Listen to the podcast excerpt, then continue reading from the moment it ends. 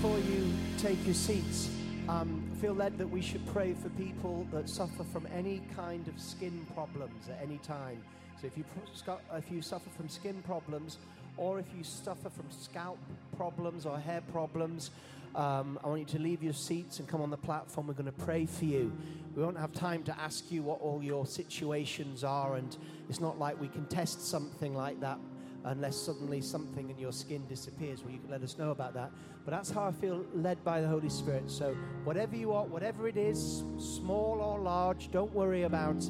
Don't worry about, oh, shall I come or shall I not come?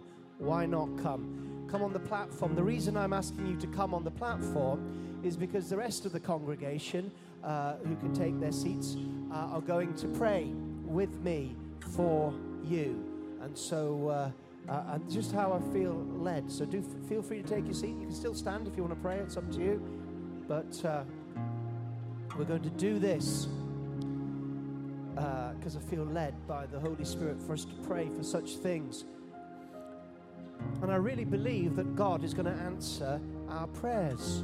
I really believe that something is going to happen in your lives when we do this. That's the beautiful thing that if the Holy Spirit does lead you to pray for specific things, then uh, it's because He wants to do something about it. We can take great comfort and courage when we have a word of knowledge about such things. And so that's good. And, and there's obviously a, a, felt need that's here today. We'll just wait till everybody so that comes up. And uh, just, where, just where you are, just where you're standing, just open yourself to the Lord. Maybe open your hands just symbolically as if you're going to receive. And there's nothing that you need to do except receive. But we're going to pray. And if you in the congregation can just begin to pray, you might want to extend your hand, if you like, just to say, Lord, send your healing power. Who knows, as you pray in your seats, uh, you might not know, but you might have a word of knowledge. You might feel led to pray for a certain skin disorder or for a certain scalp or hair. I don't know. Let the Holy Spirit use you. You could be the person that releases the healing in an individual's life. So you can pray generally, but also pray specifically, whatever you feel led for whatever situation. And you're just going to release right now healing flow. Father, we sanctify this platform. And uh, we ask your healing anointing to come in Jesus' name. We pray that for every person that's on this platform, there is a need, there's a request. You said that we could boldly approach the throne of God in times of need for grace. Jesus, you're the same yesterday, today, and forever. Nobody can heal, you heal. But we can call upon the healer, just like we call upon the doctor when we need help. We can call upon the healer when we need healing too. We believe in doctors, and we believe also that you are the great physician, Lord. So release your healing power on every skin situation or skin disorder or skin irritation, whatever way it manifests or when it manifests. In the name of Jesus, release your healing power in the areas of people's skins, Lord. That your healing power flow in everybody that needs a touch in their skin, Lord. A healing touch. Release, Lord, your power. Anything that's not of you, Lord, that affects their skins, we pray in the name of Jesus, be healed. Be healed from top of your head to the soles of your feet. Be healed in the name of Jesus. We pray for everybody that with hair and scalp situations, we pray, Father, your blessing right now into those areas, whatever it might be, the irritations, whatever it might be. Father, release your Holy Spirit according to your leading today and touch every life on this platform in the name of Jesus. Lord, each one is special. Each one is chosen by you. You love each one, Lord. And Lord, here they are. Here we are. We stand with them before your throne of grace. So therefore, release gifts of healing, gifts of miracles come into their lives. Father, in the name of Jesus. Holy Spirit, fall upon them. touch them, heal them, strengthen them, go to the root causes of these skin, hair, scalp situations. And Lord, release a healing, wholeness, and health in these areas, Lord. We pray, Father, that very quickly there will be, the symptoms will leave, the healing will come, the blessing will flow, the restoration will come, health will be restored. Lord, work your works for the sake of your glory the love of your children. Give them the manner of healing today in every life, in every situation. We pronounce cleansing, healing, presence of God fall on your lives. And in the name of Jesus, be made whole and be healed. And may the power of the Almighty shadow over you right now. May his wings beat above you right now. And may the wind of the Spirit flow through you and on you and in you. Be filled with the Holy Spirit. Be filled with health, healing, and wholeness in the name of Jesus. Be made whole and be strong and be blessed and be healed. May the grace of the Lord Jesus be with you. May God's love be poured out in healing power. In the name of Jesus. In the name of Jesus, we pray. Amen. Amen. God bless you. God bless you. God bless you. You're welcome. Please take your seats. Amen. Praise the Lord. There's a strong anointing Wonderful.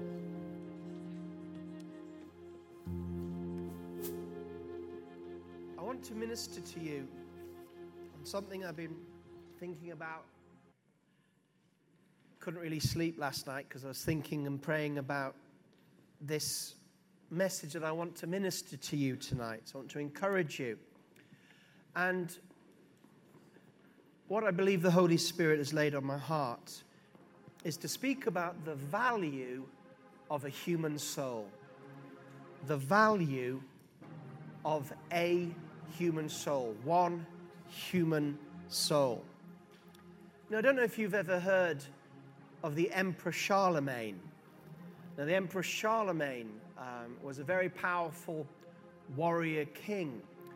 And uh, quite a while after the Roman Empire had been really destroyed, he arose in France and united most of Western Europe. He was a great warrior king and uh, he was crowned the Holy Roman Emperor. And with all this power and all this greatness and all this rule that he had over Western Europe. When they died, uh, they put him in a vast vault. And later on, hundreds and hundreds of years later, people opened it. And where they found him in this vault is that his skeleton was sitting on a throne. He was there as, as the king, the emperor. This is in his vault, this is his tomb and he had some scriptures in his hands. And his bony finger was pointing to a certain scripture. And that scripture was from Matthew 16, verse 26. Matthew 16, verse 26.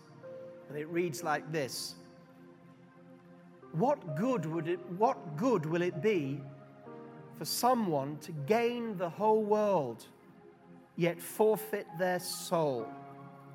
Or what can anyone give in exchange for their soul? What will it profit a man, Mark says, if he gains the whole world and loses his own soul? Or what can anyone give in Matthew in exchange? What can you give? In other words, how valuable is a human soul?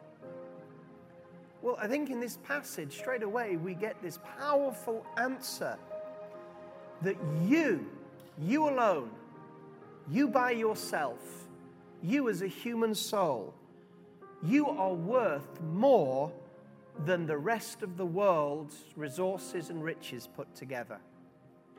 Now, that's a very powerful thing to say, and uh, it might take a while for that to sink in. That's why I want to minister it to you, hopefully prophetically, tonight. Let me say this again. You alone, you by yourself, you are worth more than the whole world, the whole universe. You are more precious, you alone, than the whole of the world. In this passage, what good would it be for someone to gain the whole world, yet forfeit their own soul or lose their own soul? We had that great king, Charlemagne, and uh, united the whole of Western Europe, a great king, a great emperor. But even he, in his death, was pointing out a truth. He hadn't gained the whole world, but he'd done a good job in the time that he lived. But he understood.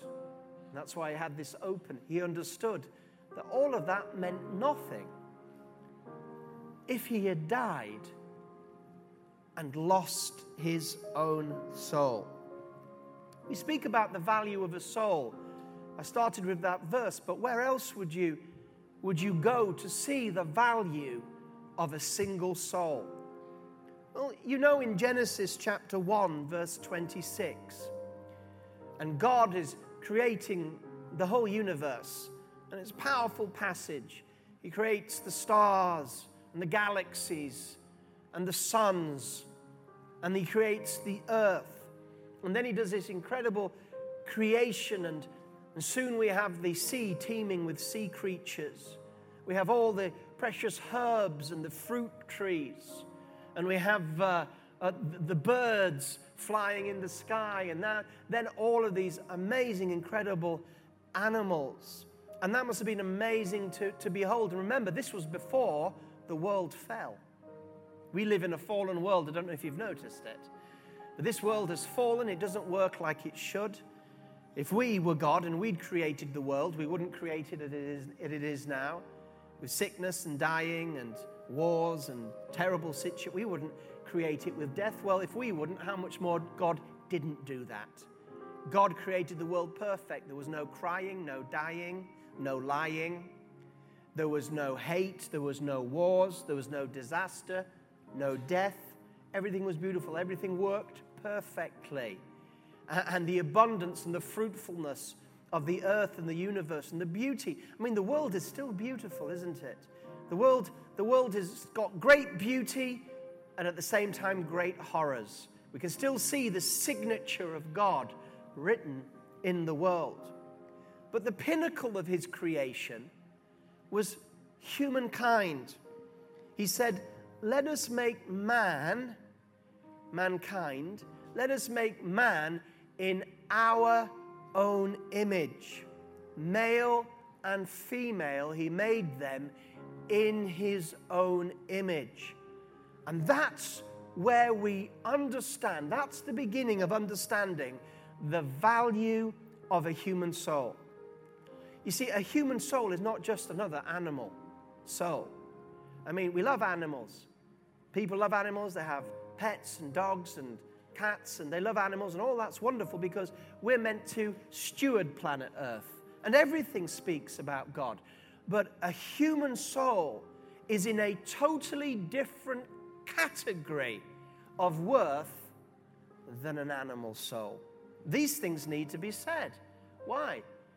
Because false evolutionary theory and societies in the West that are based on false evolutionary theory basically teach that we are simply one animal amongst many animals that we, that we are, are, are simply a, a, a, higher evolved animal than another. But apart from our level of evolution, we're no different than the rabbits, no different to the pigs, no different to the monkeys, no different at all. We're just slightly further on or not in the evolutionary uh, progress. And therefore, the, in, in, in the vast majority of Western mindsets today, a human being is, is, is, is no more worth, when it comes down to it, than an animal. Now, of course, this isn't acted out totally in practice, but if people were true to their false science and true to their evolutionary ph- philosophy, they would have to say it is the case. But the Bible teaches us that when God created the human soul, it was of a totally different category than any other created being, including angels. It was a totally unique. The human soul, the human being, was the crowning of God's creation. In fact, everything that God had created up to that point was created for that human being, for that human soul, to look after, to, to, to rule on behalf of God. Uh, all of it was there. This was the environment, the perfect world, the perfect universe, the perfect creation the perfect animals and, and fish and, and birds, all of these wonderful creative things, perfect in their original creation, were created as the perfect environment to put the human soul. And for God to say, let us make mankind in our own image, is one of the greatest dignifying words that you'll ever read in the Bible about a human soul. Because God was basically saying that we were unique amongst His created order.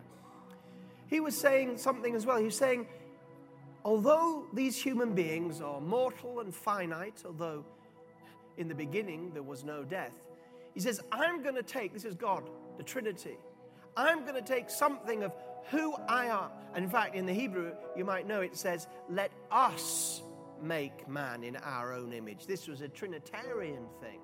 We're going to put something of, the, of, of who we are as Father, Son, and Holy Spirit. And we're going to put something of who we are as God, and we're going to put it in our highest creation, the, the, the cherry on the cake of creation, the, the, the, the best that we can do. We're going to put it in man.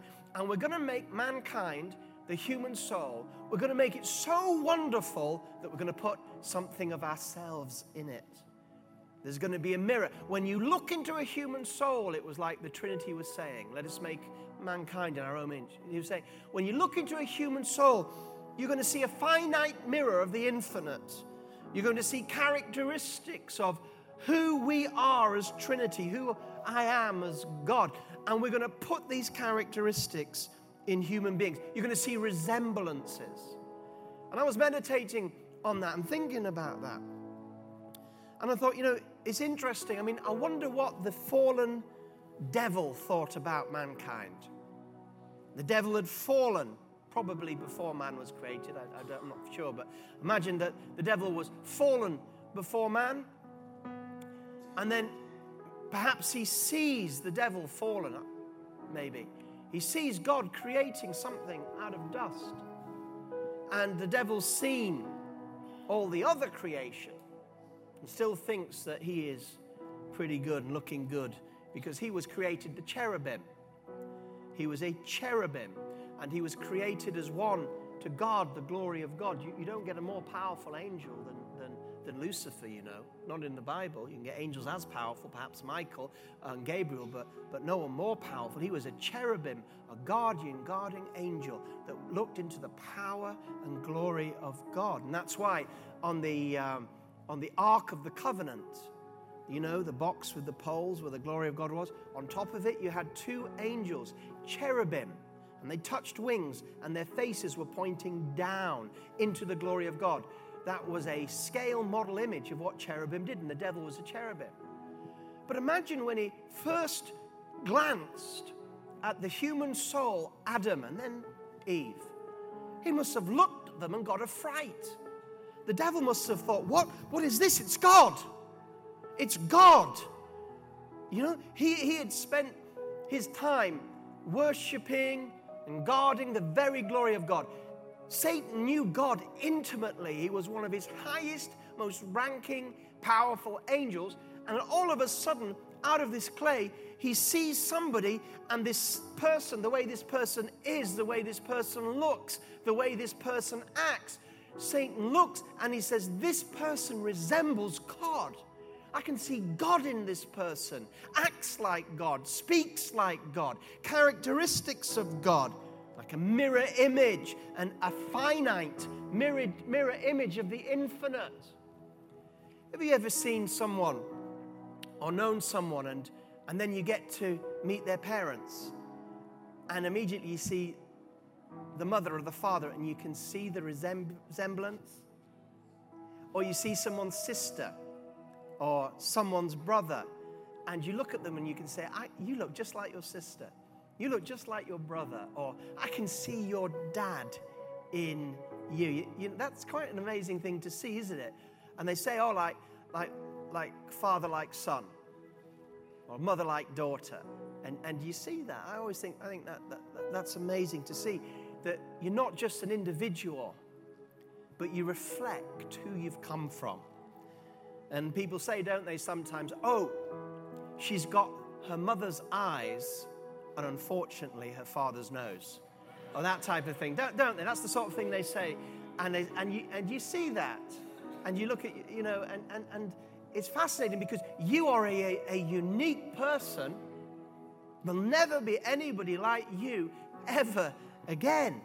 You're unique, unique soul. No, nobody ever like, just like you before, and no one ever like you just uh, after after you. But it's so wonderful that you have features. And sometimes not only do you have physical features where, oh, that's, that's her mum in him, that's, that, that's, her, that's her mum in her, that's her dad in her, that's, you know, but sometimes you can pick up the traits of your parents, can't you? Anybody married here today or a parent? And uh, you said you'll never be like your mum and dad in certain respects. And suddenly you find yourself telling your child, and you're thinking, and you're like, okay, that's my mum, that's my dad. Or you have, or you have traits, you, you support the same team as your father, or, or, or, or you, you, you, know, they say sometimes, oh, you've got your, your, your, your, father's brains, or, your, or your, your mother's beauty, or your father's temper. Oh, anyway, I've made the point.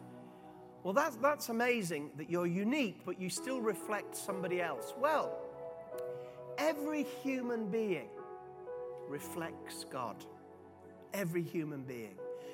In such a most amazing way in the Garden of Eden before the fall. Amazing, because it was the, the human soul, Adam and Eve, they were perfect in every way, flawless in every way, flawless in, in physical creation, flawless in character, flawless in their finite representation of God. And so I think when the devil saw Adam for the first time, he must have been filled with horror, jealousy, because he thought he was the best thing ever created, jealousy and hatred. Because every time he looked at Adam and then Eve, and then to see them together, it was like seeing God. God. No wonder the devil wanted to destroy them. No wonder he wanted to deal with this human reflection of who God is. And of course, we know the fall took place, and not only did mankind fall into sin and under the power of sin and under the power of judgment and under the power ultimately of Satan because of sin. But when man fell, he took the whole of the created order with him and brought death into the world, sickness into the world, strife into this into the world. And as we know now, this world is broken, this world is fallen. We see great beauty but great horrors. But we know that God is fixing one day to restore all things. And before I come back to this, because I'm just building a background, do you know that the pinnacle of God's redemption is going to be when Jesus returns? Because when Jesus returns, the dead in Christ will rise first. And then, if we are still alive when Jesus returns physically to earth, if we are still alive, we will, in a twinkling of an eye, 1 Thessalonians 4 says, in a, in a split second, our body will be glorified. You know, the believers that have gone and died and gone to be in heaven and left their bodies in the grave or wherever, they're not going to come back in the bodies that they left. You, your, your body is fallen. And that's why, if we live long enough, we're going to die. But when Jesus returns, if you're dead, your body's not going to be raised like, like it is right now. It's going to be totally 100% glorified and perfect in every way. And so will you, so will you be in that. It's a difference. It's like the oak tree in my back garden. I've got this huge, hundreds and hundreds of years old oak tree. And every year it drops all these acorns. And I pick up an acorn and I look at that acorn and I look at this massive spreading oak tree. And I'm like, how can this little acorn be like a big, incredible oak tree? Well, your body is an acorn, but one day it's going to be like an oak tree. You say, why are you saying all this? I'm saying all this to say how fearfully and wonderfully made you are. And that although you live in a fallen body, and, and still the beauty of humankind comes in many ways, internally and externally, that you are unique and you are uniquely valuable. You are more valuable than the whole universe, you alone. Now, this is interesting because not everybody believes that human beings are made in the image of God. And yet, much of the great blessings that we have in Western society are based on the Christian principles that every human being is worthwhile. I mean, every human being, no matter how broken physically or mentally or spiritually, every human being is absolutely and totally worthwhile to God. The kindest and the most hateful are absolutely, totally valuable to God. This is at the heart of many of our Christian beliefs, our beliefs that, that abortion is wrong. What's that based on? It's based on the fact that the moment, at the moment of conception, an image of God has been formed that will grow, and everything that's in that, that person right then, at the moment of conception, will cause them to grow and to flourish, to become everything that they are. They're a human soul from that moment. That's, that's why we believe these things. Now, we know that sometimes people get into trouble and people have abortions, and there's forgiveness for people and healing for people that do that. But nevertheless, it doesn't take away that every fetus is precious, uniquely precious. You're not more precious to God when you come out of the womb than when you're in it. You're not more precious when you're a fully, fully adult than you are two seconds after the sperm and the egg have come together. You're not more precious to God. Why? Because you're a human soul. This is why questions of euthanasia are important to us. Putting people to death because someone judges that they're not worth keeping alive, or our views on on the disabled. And today people are saying, oh, do you want to check to see if you've got a disabled child or not? Because if you have, maybe, maybe you, you won't want to have that child. Well, to people that believe we're just some sort of evolved animals, when it comes down to it scientifically, that false view, no wonder they, they would think like that. But it's interesting enough, a lot of people don't think like that. You see, not many people take evolutionary theory to its total logical conclusion, thank God. But some are. And every human being, every human being is, is worthwhile. Now, what sort of price would you put on a soul? In the Matthew 16 26, it says, What good would it be for someone to gain the whole world and forfeit their soul? Or what can anyone give in exchange for their soul?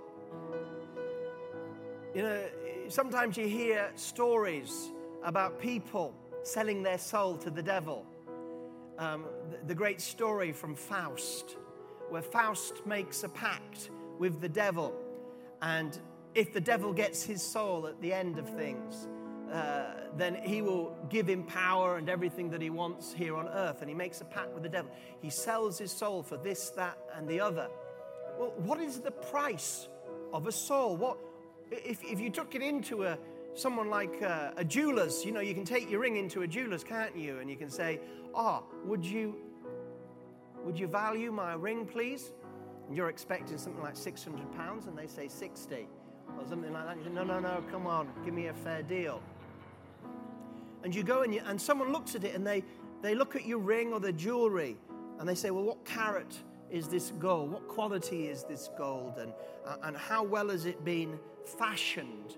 And uh, all these different things. Just, they're valuing your piece of jewelry. And then they come and they say, Well, this is what I'd give in exchange for your ring or your jewelry. This is what your jewelry is worth.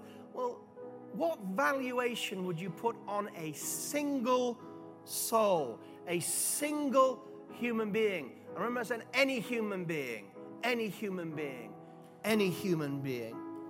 Well, the price of a soul is, is set in 1 Peter chapter 1, verse 18. It tells us how much a soul is estimated by God. 1 Peter 1. 8, 18.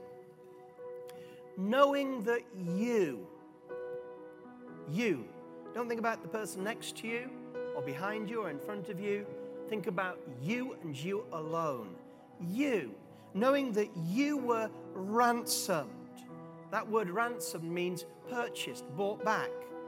Uh, the word ransom, the nearest thing is like those pawn shops where if, if you don't have enough money and you think, oh, how much for my ring? Oh, uh, uh, uh you, you, can have, you know, 100 pounds. We'll, t- we'll give you 100 pounds for your ring. Okay. And then I'll, I'll, when I get a bit, 100 back, I'll, I'll come back and I'll ransom it.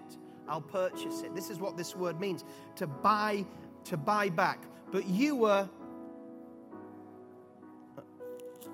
knowing that you were ransomed or bought back from the futile ways inherited from your forefathers, not with perishable things such as silver and gold. That's the normal currency. That's what you'd normally use in those days to buy things. How much gold? How, how much weight of silver to purchase this? Well, Peter is saying you weren't bought with anything that the world has. But look, but you were ransomed, purchased with the precious blood of Christ, like that of a lamb without blemish or spot. Well, there you go. There's nothing in this world or universe that is worth who you are or could buy you back. What price of a soul? All the gold in the world, it couldn't buy you. You're more valuable. All the silver, everything, all the precious jewels, all the cattle on a thousand hills all the, the, the, the stars and everything in this material universe, everything, not the whole universe is not more valuable, valuable than you and you alone as a single person, according to Scripture's teaching. Because when you needed to be bought back, and you did need to be bought back, because you, you and I and the whole human race, we fell in Adam. When he fell, we all fell. And into the world came a spiritual hereditary disease called sin. We speak about physical hereditary diseases, it's part of a fallen, broken world. And these physical diseases like sickle cell, unfortunately, you can inherit them from your, your forefathers, and you inherit them, it comes down the bloodline. Well, sin is a spiritual hereditary disease. When Adam fell, we all fell in him. And every, all of us that have come from Adam, we have fallen. In fact, the only person that's walked on this earth after Adam that wasn't fallen was Jesus himself. He was the new man. Thank God we're in him now and not in Adam. And we were fallen. And we were now, Romans says, slaves to sin. We'd given up our freedom for bondage and rebellion to God. And now we are slaves to sin. We couldn't not sin if we wanted to, and we don't. We, didn't even, we don't even know what sin and righteousness is. We are totally blinded by the God of this uh, world. The Bible says that Satan has blinded the minds of the unbelievers so they can't see the state they're in or the salvation that they need unless there's an intervention of the Holy Spirit. So we are servants of Satan. Ephesians chapter 2 says that the sons of the disobedient, the children of the disobedient, walk according to the course of this fallen world, according to the principles of the prince of the power of the age. We're in bondage. We need to, as, uh, as we were talking about, we need to be bought back. Someone, someone needs to pay the price. Not only that, but we are also under the judgment of God, and that's the most important thing. The wrath of God was revealed against us. We had sinned and broken our relationship with God. Someone, someone had to pay for your sin, it looked like it was going to be you. And you say, well, well, how much is the price of sin? Well, the price of sin matches the price of a soul that sinned. And the price of a soul that sinned, if, if you're going to pay the price of sin, then it's going to take you forever and ever and ever and ever and ever and ever and ever and ever and ever. That's called hell that was not created for you, but the devil and his angels. You, a totally perfect, righteous God with total holiness and a sinful, eternal human soul. That's how important a soul is, you see. But thank God, God sent his own son and said to his son, Son, I've got a plan for you. For God so loved the world that he said to his son, I've got a plan if you're up for it, son. I want you to go as a human being.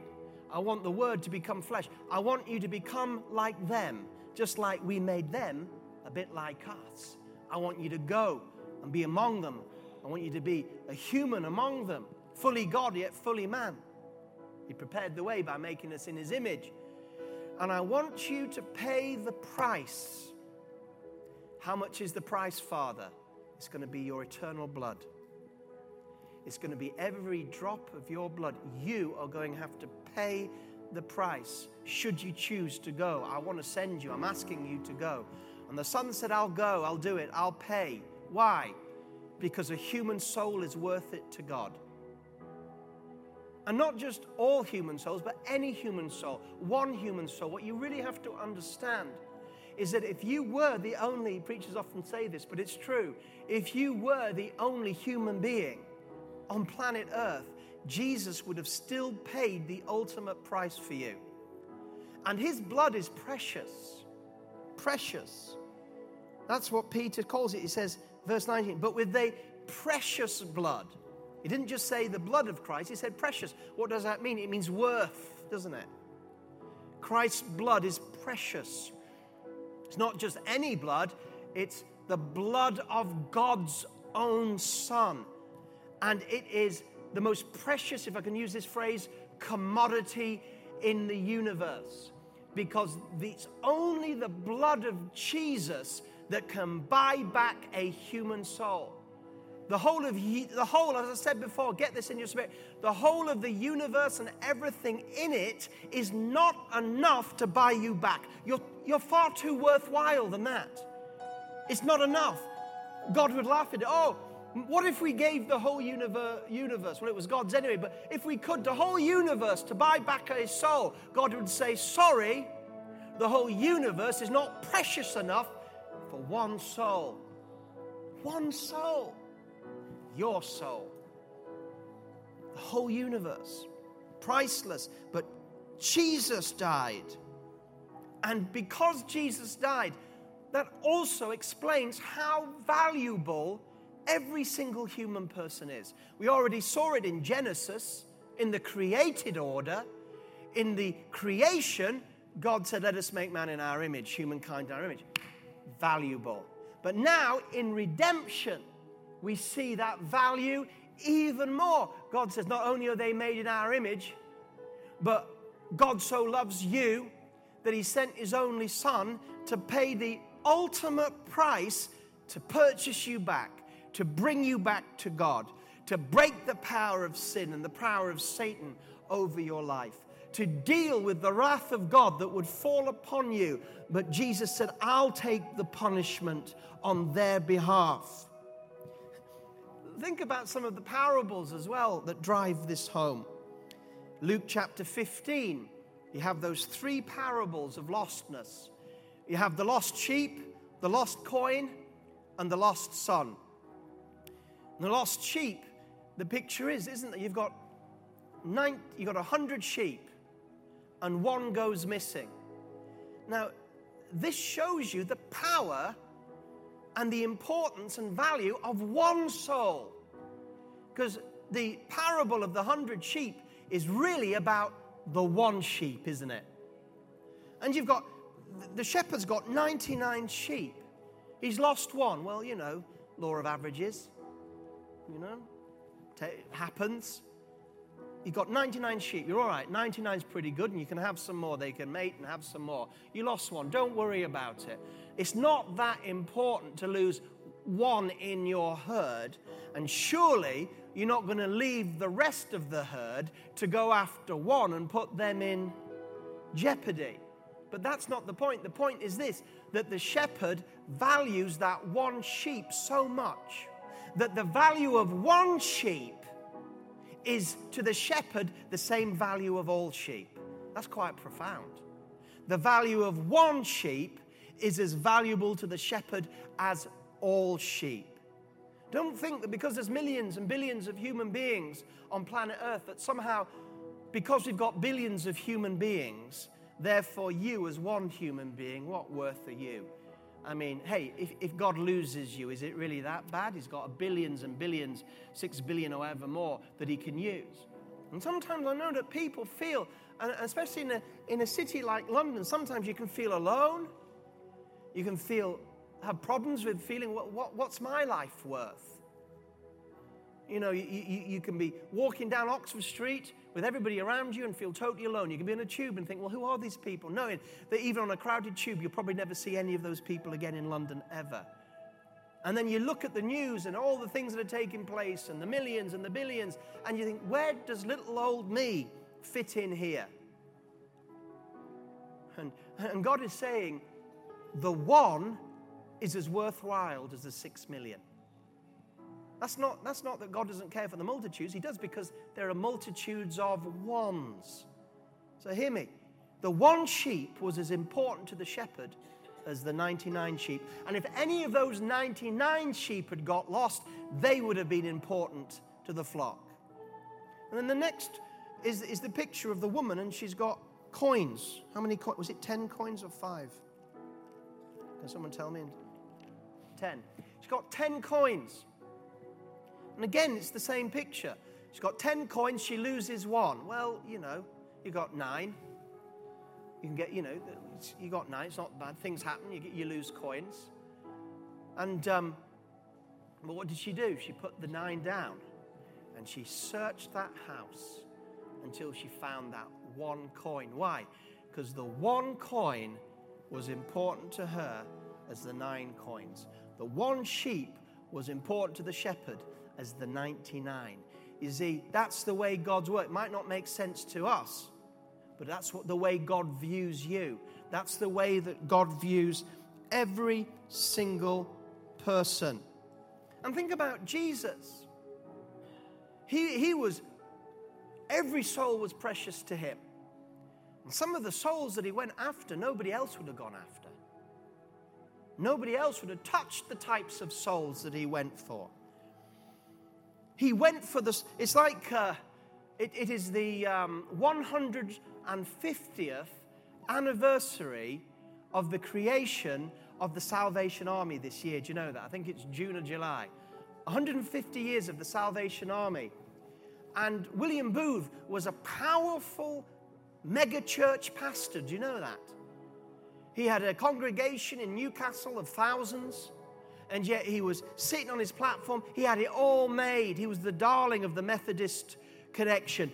Everybody loved him. I mean, he, he, was, he could have been on God TV every day. He could have been doing the conferences, and he did the conference circuits. He did all those things. And he's sitting with congregation ready made, thousands of people in Newcastle. And he kept staring out the window, and inside he was saying, What am I doing here with these people that have God when the people that don't have God are out there. He went down into Cornwall and had a massive revival. People getting saved left, right, and centers coming. I mean, thousands and thousands were coming in in the space of months with uh, William Booth's preaching. He, he, he could have gone. And then he came to London and gave it all up for the worst, the slums, the, the children with no homes, the drunks, the dirty. And he said to those that joined him for this task, he said, We're going for souls and we're going for the worst. Well, Jesus went for the worst. He went for the prostitutes. Doesn't he know who's wiping his feet with her hair and her tears? If he knew what manner of woman this was. We know what Jesus' response was. He, she that is forgiven much loves much. He went and touched lepers. No one touched lepers. They were leper colonies. They weren't anywhere near you. They had to ring bells. Uh, they weren't any, he went and he, he didn't just like from a distance say, God bless you. Benny Hinn, God bless you. He touched the untouchable. If he was in India, he would be going with the untouchables. He would be touching them. That's where he'd be. He'd be with all the untouchables. Why? Because every human soul is infinitely valuable. There's no souls that are more valuable than others. Sometimes we can fall into this trap because we're human, and, uh, and some people are more valuable to us than others. And some people give more to us and, uh, and are, are friends, and I understand that, and all that's fine, but, but we have to recognize that even the people you don't like are as valuable as the people that you do like to God. That's why Jesus said, Love your enemies. How can you love your enemies? How can you genuinely love your enemies? Only if you begin to have a revelation of what I'm telling you tonight that your enemy is as infinitely valuable to God as your closest friend. God, God, and God does not distinguish between their value. The most powerful, godly Christian on earth and the most demented ISIS terrorist is one more precious to God than the other? Is one more valuable to God than the other? No. No. Jesus chose Zacchaeus, the tax gatherer. I mean, mo- most of the widows had been robbed by Zacchaeus. And Jesus says, I'm going to spend, I'm going to have lunch with you today. And people could, they were so offended. Why? This man was worthless. This man was evil. But you see, Jesus, he knew everybody was worthwhile even on the cross, that murderer next to him, even while he was on the cross, he was thinking about the value of a soul that was on a cross next to him. That man in Roman times deserved the cross. He was a murderer. But he said, Jesus, remember me when you come into my kingdom. Jesus recognized the value, said, Tonight, today, you will enter into. I mean, I wonder what the angels thought when when, Jesus entered into, into paradise. I mean, Jesus walks in and everybody can't believe it. The Lord said, He says, Oh, I bought a friend. He got a last minute ticket. He was on the cross, but I couldn't help it. I had to bring him with me. The value of a soul. Just as the Son of Man did not come to be saved, but to serve and to give his life as a ransom for many. This is my commandment that you love one another as I have loved you. How do we even begin to move in the fruit of the Spirit that is love? Remember, the fruit of the Spirit is one word love. The rest of the eight words are a description of what Christian love is like. Many people don't even know what love is. The world has no idea what love is. Love is the fruit of the Spirit. Love is peace and joy, and kindness and patience and generosity and uh, faithfulness and these things. That, that's what love is. That's why you can go to 1 Corinthians 13. And if I have all knowledge but don't have love, and if, if I have all power and don't have love, and, and even if I give my life for a cause and don't have love, I am nothing. Why? Because you are not valuing the souls around you like God values them. Love is about valuing one another like God. This is my commandment that you love one another as I have loved you, that you esteem one another, value one another. That's uh, John 15 12. John 15 35. This is how they will know that you are my disciples if you have love for one another. This is the revolution. This is the revolution that we begin to see every human being. Tomorrow, I don't know what you're doing tomorrow. I don't know where you're going. I don't know where you're working or what's happening. But tomorrow, look at people differently. Just the person you walk past in the street, infinitely valuable. All the wealth in the universe couldn't purchase them. They had to be purchased by the precious blood of Jesus. And what about you and your self esteem tonight? You feeling low, some of you? You feeling ugly on the inside? Maybe you feel ugly on the outside. Maybe you feel that you, you don't amount to much. Maybe you look in the mirror occasionally and say, I hate myself. Others would never think that you would say it, but you might say, I hate myself. Maybe even self harming at times. You hate yourself. You wish you were somebody else. But you are uniquely you. And if you could only see yourself through the eyes of the one that paid for you, a healing would begin in your life. Maybe not instantly, but over or overnight, but a healing would begin in your life if you knew how worthwhile you were. That you are as you are you are as worthwhile not just as everybody else, but the one is as worthwhile as the billions. We, we, God, Holy Spirit, sometimes I feel like I'm preaching and these things are so big and amazing. And when we look at the world and we see how humans treat one another, every, you know, yesterday I was with Charlotte's, my daughter's disabled friend. She's mentally disabled and her friends are disabled. And I was, I was spending some time with them, five or six of them. And as I looked at them, and as I was thinking about this message, I, I, I mean, I, I, believe this message anyway, it's not new to me. But I looked to them, and you know what? I looked at them, I tried to see God. I tried to see the God value that was there. And it was a totally different way of approaching them and the beauty. There's Michael, he's highly, highly autistic. And most of the time, you'll see him sitting in his chair and he's ripping paper.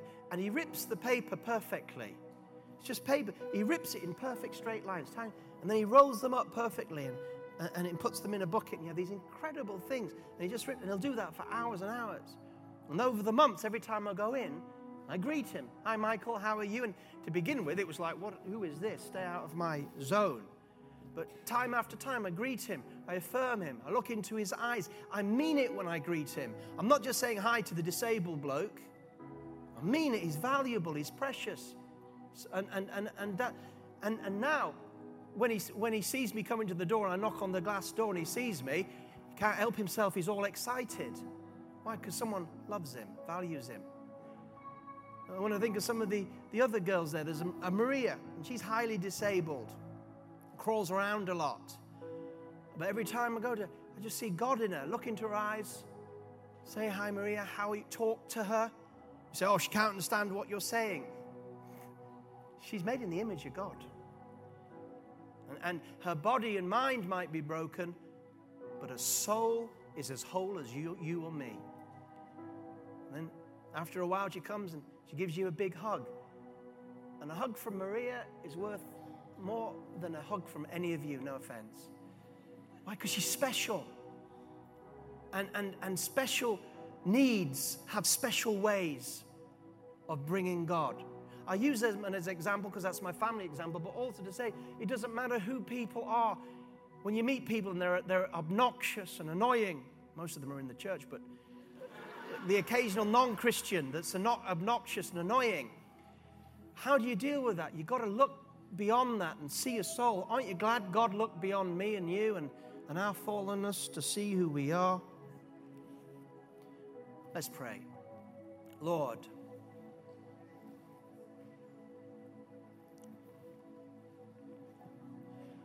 What is mankind that you are mindful of him or her? What is man that you are mindful of us? What is man? What are human beings that you care for us? You even made us a little lower in power than the angels. But in your Son, you've crowned us with glory. You've made us for yourself. And that's the greatest dignity that you could ever bestow on somebody to make us for you. You even came in our image, Lord Jesus. And you coming dignified humankind even more. Now, God Himself had become man. You dignified us.